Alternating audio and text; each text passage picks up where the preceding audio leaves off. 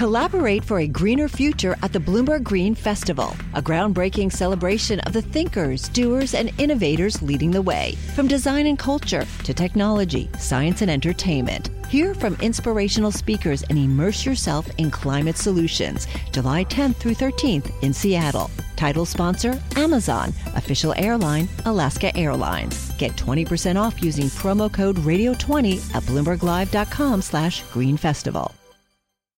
This is Bloomberg Law with June Grosso from Bloomberg Radio.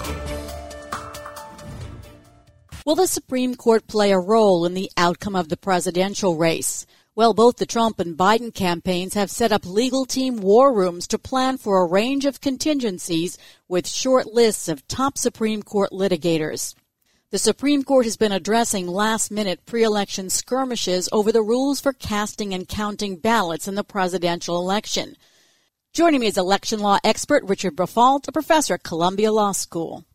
By a five to three vote, the court rejected Democrats' request to reinstate a six-day extension for the receipt of mail-in ballots in Wisconsin, of course, a pivotal state in this election. Tell us what the reasoning was in the concurring and dissenting opinions. Right. So there was no opinion for the court. So there were four opinions, three concurring opinions, one by the Chief Justice, one by Gorsuch, and the longest one by Kavanaugh. And then there was a dissent by Justice Kagan that was joined by Breyer and Sotomayor. The long opinion by Justice Kavanaugh had two main points. One, and this is consistent with the points in other decisions of the court in the last couple of months, is the so-called Purcell principle, the idea that federal courts should not be changing the laws governing elections in the pre-election period. And that's been a constant that they've constantly invoked by the court in all of its recent cases in which it struck down or stayed a lower court decision changing some aspect of state election law. The other point that he raised, which is also echoed in Justice Gorsuch's concurring opinion, but only made by the two of them, is the idea that when it comes to writing election laws, even election laws that govern federal elections, that that is an area where the state legislatures are in charge, that the Constitution points to state legislatures in setting the laws for federal elections. And so it's particularly inappropriate for federal courts to intervene, even with state laws that deal with federal elections. The two of them indicate that this goes beyond just the last-minute intervention of the so-called Purcell principle, the anti-last-minute intervention, and is more substantive, that the Constitution actually constrains what courts can do to change state legislative rules. And indeed, the two of them and Kavanaugh at great length basically say that this is a principle that would also apply to state court decisions that change the election rules, state legislative rules that govern federal elections, and not just federal court decisions.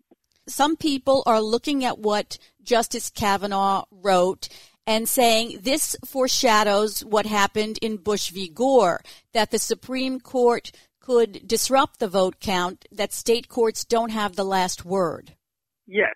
Now, in Bush v. Gore, three justices of the Supreme Court embraced the idea that state courts cannot modify even state laws, even interpreting their own state constitution, cannot modify state laws when they apply to federal elections like a presidential election. Three justices took that position.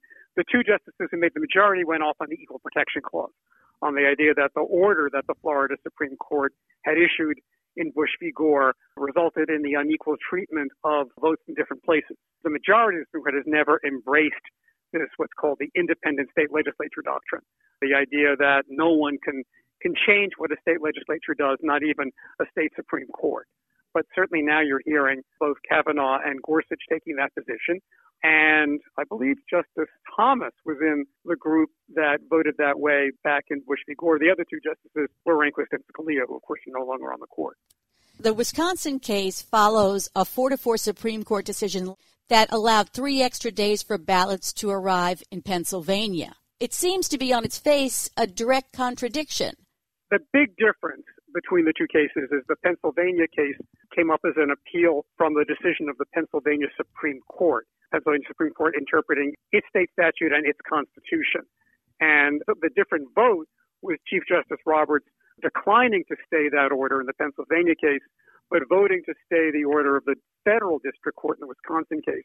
And he has a brief concurrence in the Wisconsin case pointing out that the criteria are different when the underlying order comes from a state high court as opposed to a federal district court. There's been some talk about the fact that there are now three justices on the court who worked on the Bush v. Gore case on the Republican side. Does that make a difference? Right. I mean, in the sense that they, they are familiar with how election litigation works. I mean, the one difference at the moment is that um, all of the court decisions that are being challenged, and of course, came down before the vote. I mean, Bush v. Gore was about issues about how to count ballots where it wasn't clear uh, how the voters had, it wasn't clear uh, what, how the how the voter had manifested his or her vote. Those so-called hanging chads, and voters, when there were ballots that were that were marked but weren't clearly marked or clearly enough marked to be treated as if for a particular candidate, and how and the role of the the courts in trying to in sort of set rules for how to read those ballots. And there was a lot of anxiety then that, that there was going to be a lot of um, kind of inconsistent treatment of ballots depending on who the ballot counters were. Here, now it's more upfront. It's, it's before election. There's still this issue of changing the rules. And I guess what you would say is, um, putting aside for a second the, the partisan considerations, and maybe we shouldn't put aside the partisan considerations, but putting aside, there is this strong flavor of the Republicans on the Supreme Court now that courts shouldn't be changing the rules, that if anybody's going to change the rules, it should be the state legislature. Uh, and when the state legislature hasn't changed the rules, the courts should not be. And the, the remaining Democrats on the Supreme Court, their philosophy has been it's okay, that given that there's an, a, a pandemic, given that there's an emergency, it's appropriate to modify the rules to take the conditions created by the emergency into account.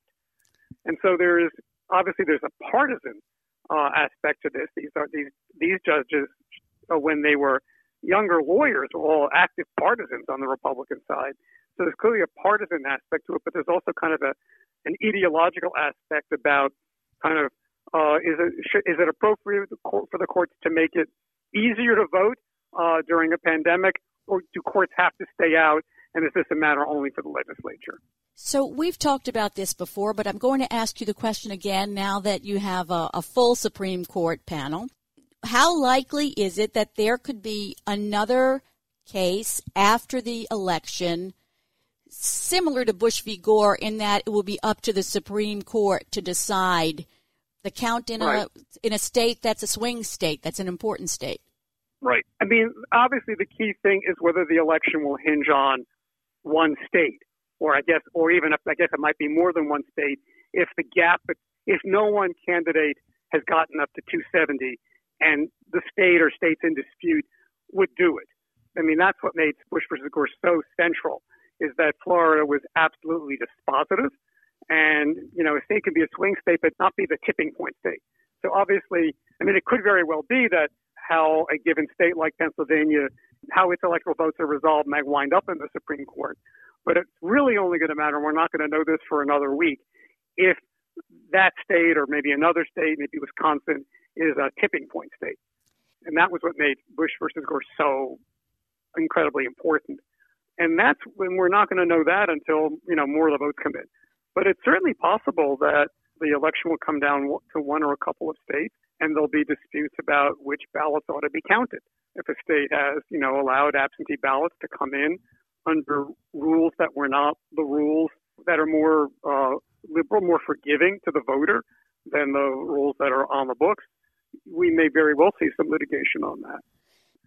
I want to talk about Nevada because President Trump filed an election lawsuit last Friday, and it's about observation of the ballot. So what kind of observation is allowed? Because President Trump has also complained about people in Pennsylvania, his people not being able to view the, the process. What kind of access to the ballot counting are candidates allowed to have? Well, that's going to turn on the law of each state. I mean, in general, states do provide that there should be a representative of each party present. Uh, you know, when ballots are being counted. But the states obviously have some leeway in deciding, like, how many people from each side are present and what they're, you know, and in what form they're present. I think so long as they're balanced for the two sides, you can't demand that there be a large contingent of your people there, or that people carrying guns can go in, the way some of those militias have been trying to be at polling places. States generally have rules about, you know, making sure that there is bipartisan observation of how uh, ballots are counted uh, at some stage. It doesn't have to be in each polling place. But this is one where if, the, if he's trying to change the rules, you know, uh, it's not clear that that should be allowed. Finally, does all this litigation, this unprecedented amount of litigation before an election, does that hint at a post-election landslide of litigation? I think a lot's going to turn on whether the results are within the margin of litigation. The litigation after the election will only matter if it's close enough so that the litigation can either require the counting of ballots that weren't counted or lead to the tossing of ballots that were accepted. And again, we're talking state by state. If the margin in a state is so big that litigation is not going to change the outcome, then you're not going to see much of it. But if we have a lot of close states, and I can't quite tell you what the margin of litigation really is going to be, it may turn on just how many absentee ballots are there and how many can be plausibly challenged. I mean, usually the cases in which litigation really matters, the margins between the candidates are pretty close. I mean, we're talking about, even though absentee ballots have a higher error rate traditionally than regular ballots, we're only talking about a few percentage points. So a lot will turn on just how close the election is in any given state, whether it is within the margin of litigation. And that we will know hopefully next week. Thanks, Rich. That's Richard Briffault of Columbia Law School. The countdown has begun. From May fourteenth to sixteenth, a thousand global leaders will gather in Doha for the Qatar Economic Forum powered by Bloomberg. Join heads of state, influential ministers, and leading C E Os to make new connections, gain unique insights, and uncover valuable opportunities in one of the world's most rapidly rising regions. Request your invite for this exclusive event at Qatar Economic Forum dot com. Mississippi retired the last state flag with the Confederate battle emblem in June. Republican Governor Tate Reeves signed the bill removing official status for the one hundred twenty-six-year-old flag with the Stars and Bars Confederate battle emblem. I know there are people of goodwill who are not happy to see this flag change. They fear a chain reaction of events erasing our history, a history that is no doubt complicated and imperfect. I understand those concerns and am determined to protect Mississippi from that dangerous outcome. On Tuesday, the state's voters will decide whether a flag bearing the motto, "In God We Trust," under a white magnolia flower should now fly over the state. But ballot initiatives in Rhode Island, Utah, and Nebraska show that reminders of slavery extend beyond the Deep South. My guest is Ann Bailey, a professor of history at the State University of New York at Binghamton. How important is it that voters are going to decide on a new flag for Mississippi?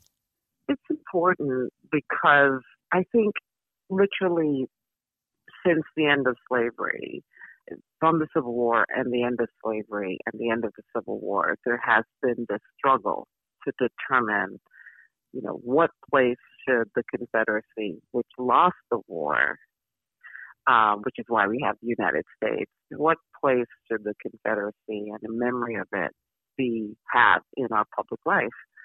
Um, and I should just say, just in principle, this is not looking at American history, but just in principle across the world, whenever you lose a war, you are not um, venerated in the highest office or in, you know, in public spaces as if you as if you won.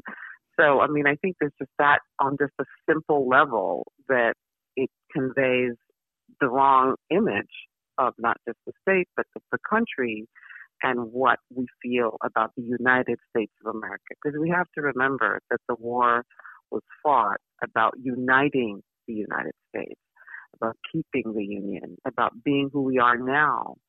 So I think it's really important for Mississippi and all states and everywhere where there are Confederate emblems to understand that um, you know, what are we trying to say? If we're trying to tell a little bit of history in a museum, that's different. If we're trying to contextualize a statue and say what it represents, the who we, versus who we are now, that's different. But something that represents the entire state and everybody in the state, I think, can't be so directly associated with the losing side of the war, which of course would have been the Confederates. Um, so I just think on a very simple level, this had to be done, and I'm, I'm glad to see that people of Mississippi are taking this, are moving in this direction on their own. So this flag was chosen by a commission, I believe, the new flag. Mm-hmm. So are the voters expected to approve it? It, it appears that they are. They have in the past, uh, you know, first of all, they had, I want to say, you know, kudos to them for having a very democratic process about the change. Um, I had, in previous writings and so forth, I have said and in talks, I have been very clear that I thought that, um, in general, this should be done through a democratic process. If we believe in democracy, we have to practice it, and sometimes it takes a while, sometimes it's long and drawn out, but it's something that it's really, if more people buy into something, by definition, they're going to they're going to, to own it, and they're going to defend it. So in the past, and just in the in the last few years, they had a referendum before on this issue, and they did not um, they did not want to change it. So I think, you know, the fact that this is something they decided on their own um, through their representatives that they might potentially want to change means that it's a good chance that it will change. And if not this season, perhaps the next one. I hope it will be this election season, though. It might seem surprising to some people. It was surprising to me that Rhode Island, which, mm-hmm. you know, is a state you don't associate with slavery. The official name of the state is the State of Rhode Island and Providence Plantations. And there right. was a proposal to trim that before, and that proposal failed. Right. Well, first of all, as I've I also like to remind people, and I've written about in my books, you know, we don't associate Rhode Island with slavery, but we should. So let's start there. And New York and Massachusetts. I mean, you know, states like Rhode Island, first of all, they had slavery. They didn't ban it till eighteen forty-three. Now, that said, it was not on a very large scale in the same way that you had it in the South.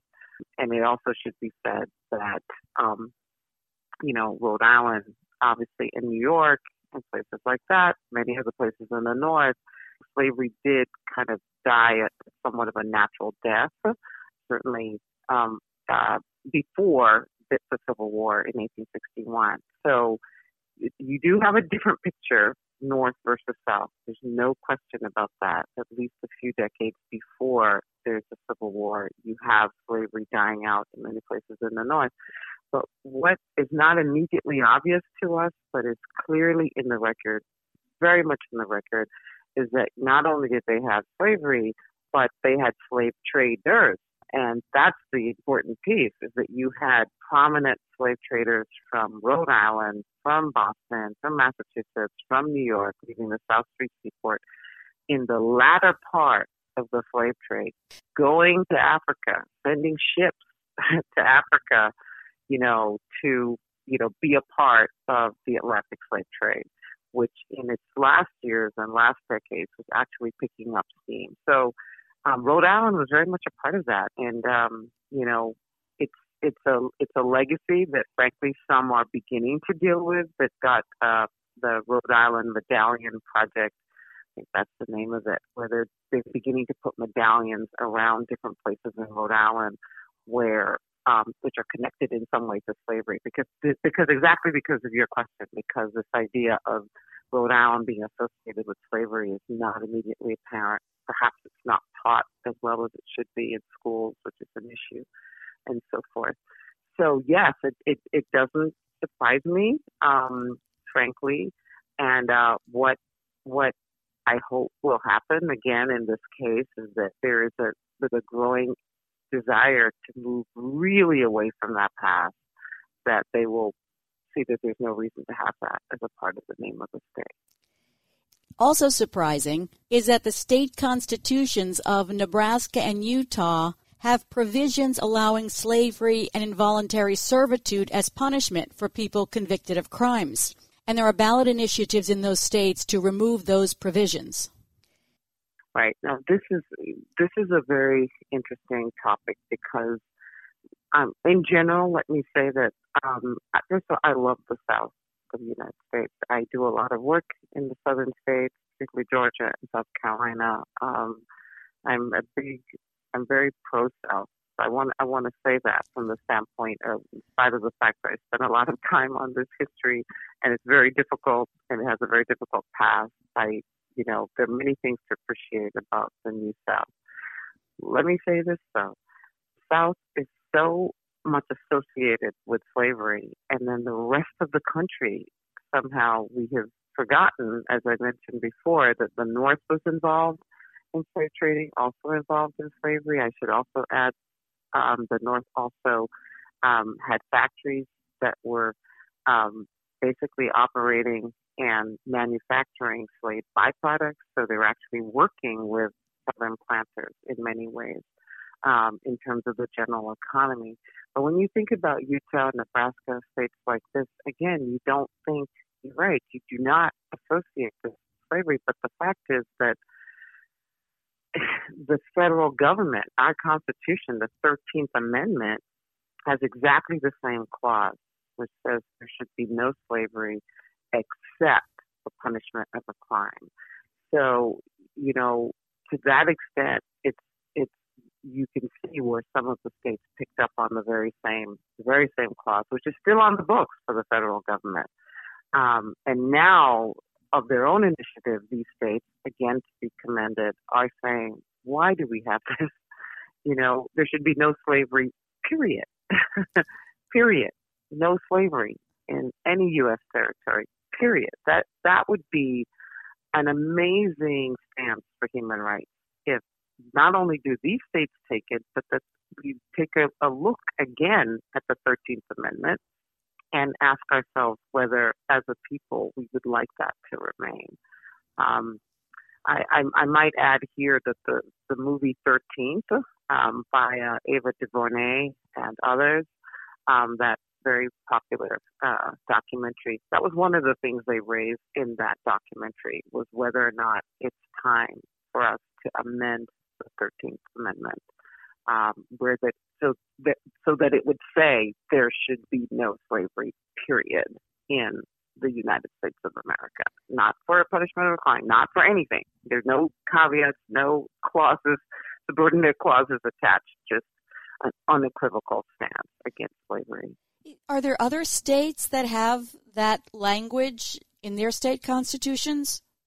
I do not know offhand, but what I would like to say about this process, and once again, I'm happy that it's happening democratically, is that, you know, we have, you know, we have modern day slavery. I, I, I want to, to really uh, give a, first of all, commend those modern day abolitionists who are out there who often are working in the, I would say in the trenches quietly. They don't get a lot of, no one is asking them a lot of questions about what they do. They certainly don't get a lot of airtime on T V and so forth. But, you know, there are people who are working on uh, modern day slavery and slave trafficking, not just here, but around the world. Um, and I can say that wherever, if this were to happen, but not only in states where this is the case, but if this were to happen in terms of a revision, a constitutional revision of the thirteenth Amendment, I think this would give a real boost to people working in this area. Um, I think it would really give people, put people's attention back on the fact that slavery is not, you know, involuntary servitude is not over around the world. And so we're not just talking about the past, but we're also talking about the present. Is this the end of it, or is there more to be found in this country relating to to slavery that has to be excised? I think we are we are likely to find um, some of this elsewhere, and I, I want to say it is such a healthy process for the country to go through, and uh, it was a very I think we all know that a lot of this reckoning is happening is happening because of what took place this summer. Um, not to say that there weren't always activists on the ground and even politicians or others who were trying to get this and get attention to these issues. For example, with the Confederate statues, um, you know, many of us have been writing about these statues and memorials for a long time, um, and saying that we, there should be a democratic process to consider whether or not they stay up or they go down, or whether they're just, if they stay up, they're contextualized so that once again, it's clear that they lost the war. It's clear that we would not have a United States of America, you know, if we had continued to, if we continued to valorize um, the Confederate cause, and that obviously they were pro-slavery, and that is not a stance that we are for now. So there are many of us who've been writing about this and talking about it and wishing for a democratic process for this to for this to be addressed, and, and very largely falling on deaf ears.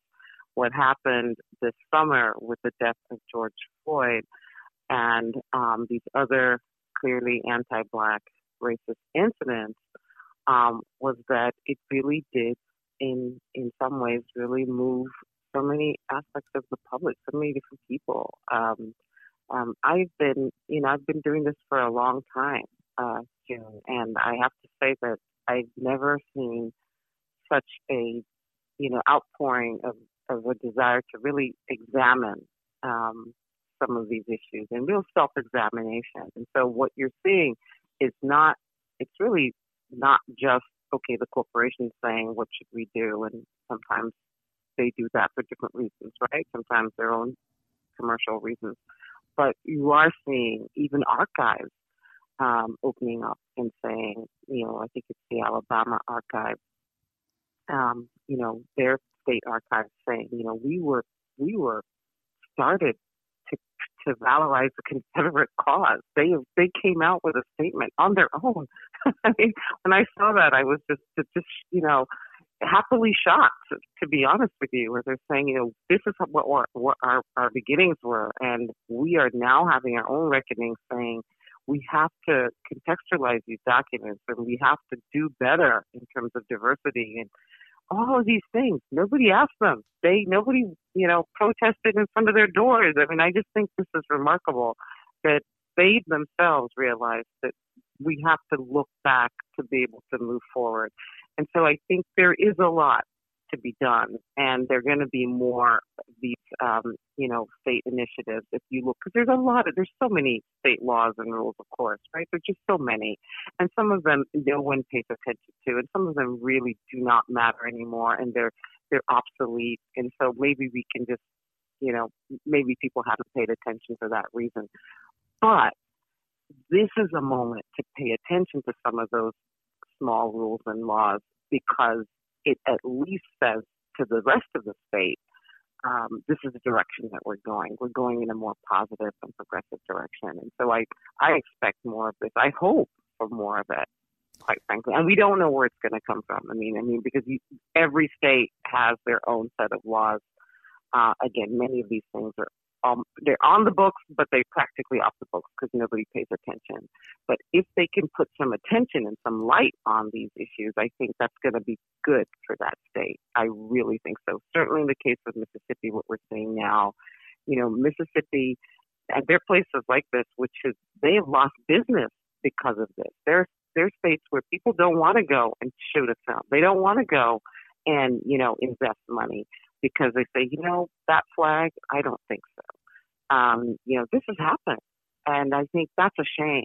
So even making this a more public stance about these different issues, I think it's going to be good for these states, and it's going to be good for the people of these states, and certainly for people of color um, who have had to, you know, to live with indignity for a very long time.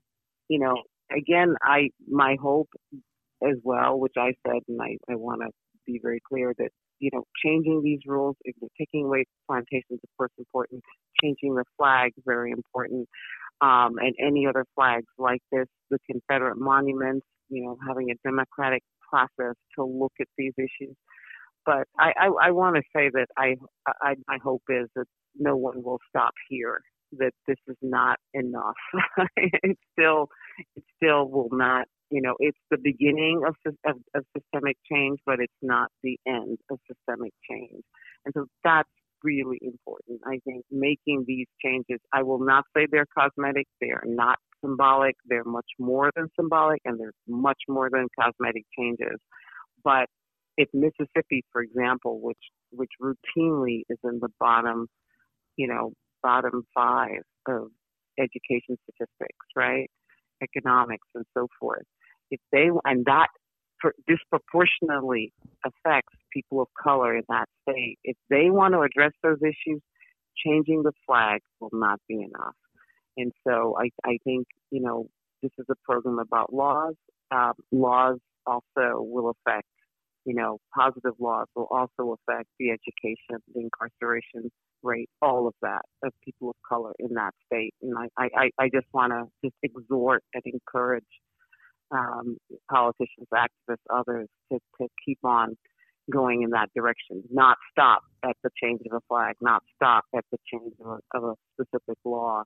Um, but really look at some of the root issues, root causes of the disparities that we face. Thanks, Ann. That's Ann Bailey of the State University of New York at Binghamton. And that's it for this edition of the Bloomberg Law Show. Remember, you can always get the latest legal news on our Bloomberg Law podcast. You can find them on iTunes, SoundCloud, or at bloomberg.com slash podcast slash law. I'm June Grosso. Thanks so much for listening. And remember to tune into the Bloomberg Law Show every weeknight at ten p.m. Eastern, right here on Bloomberg Radio.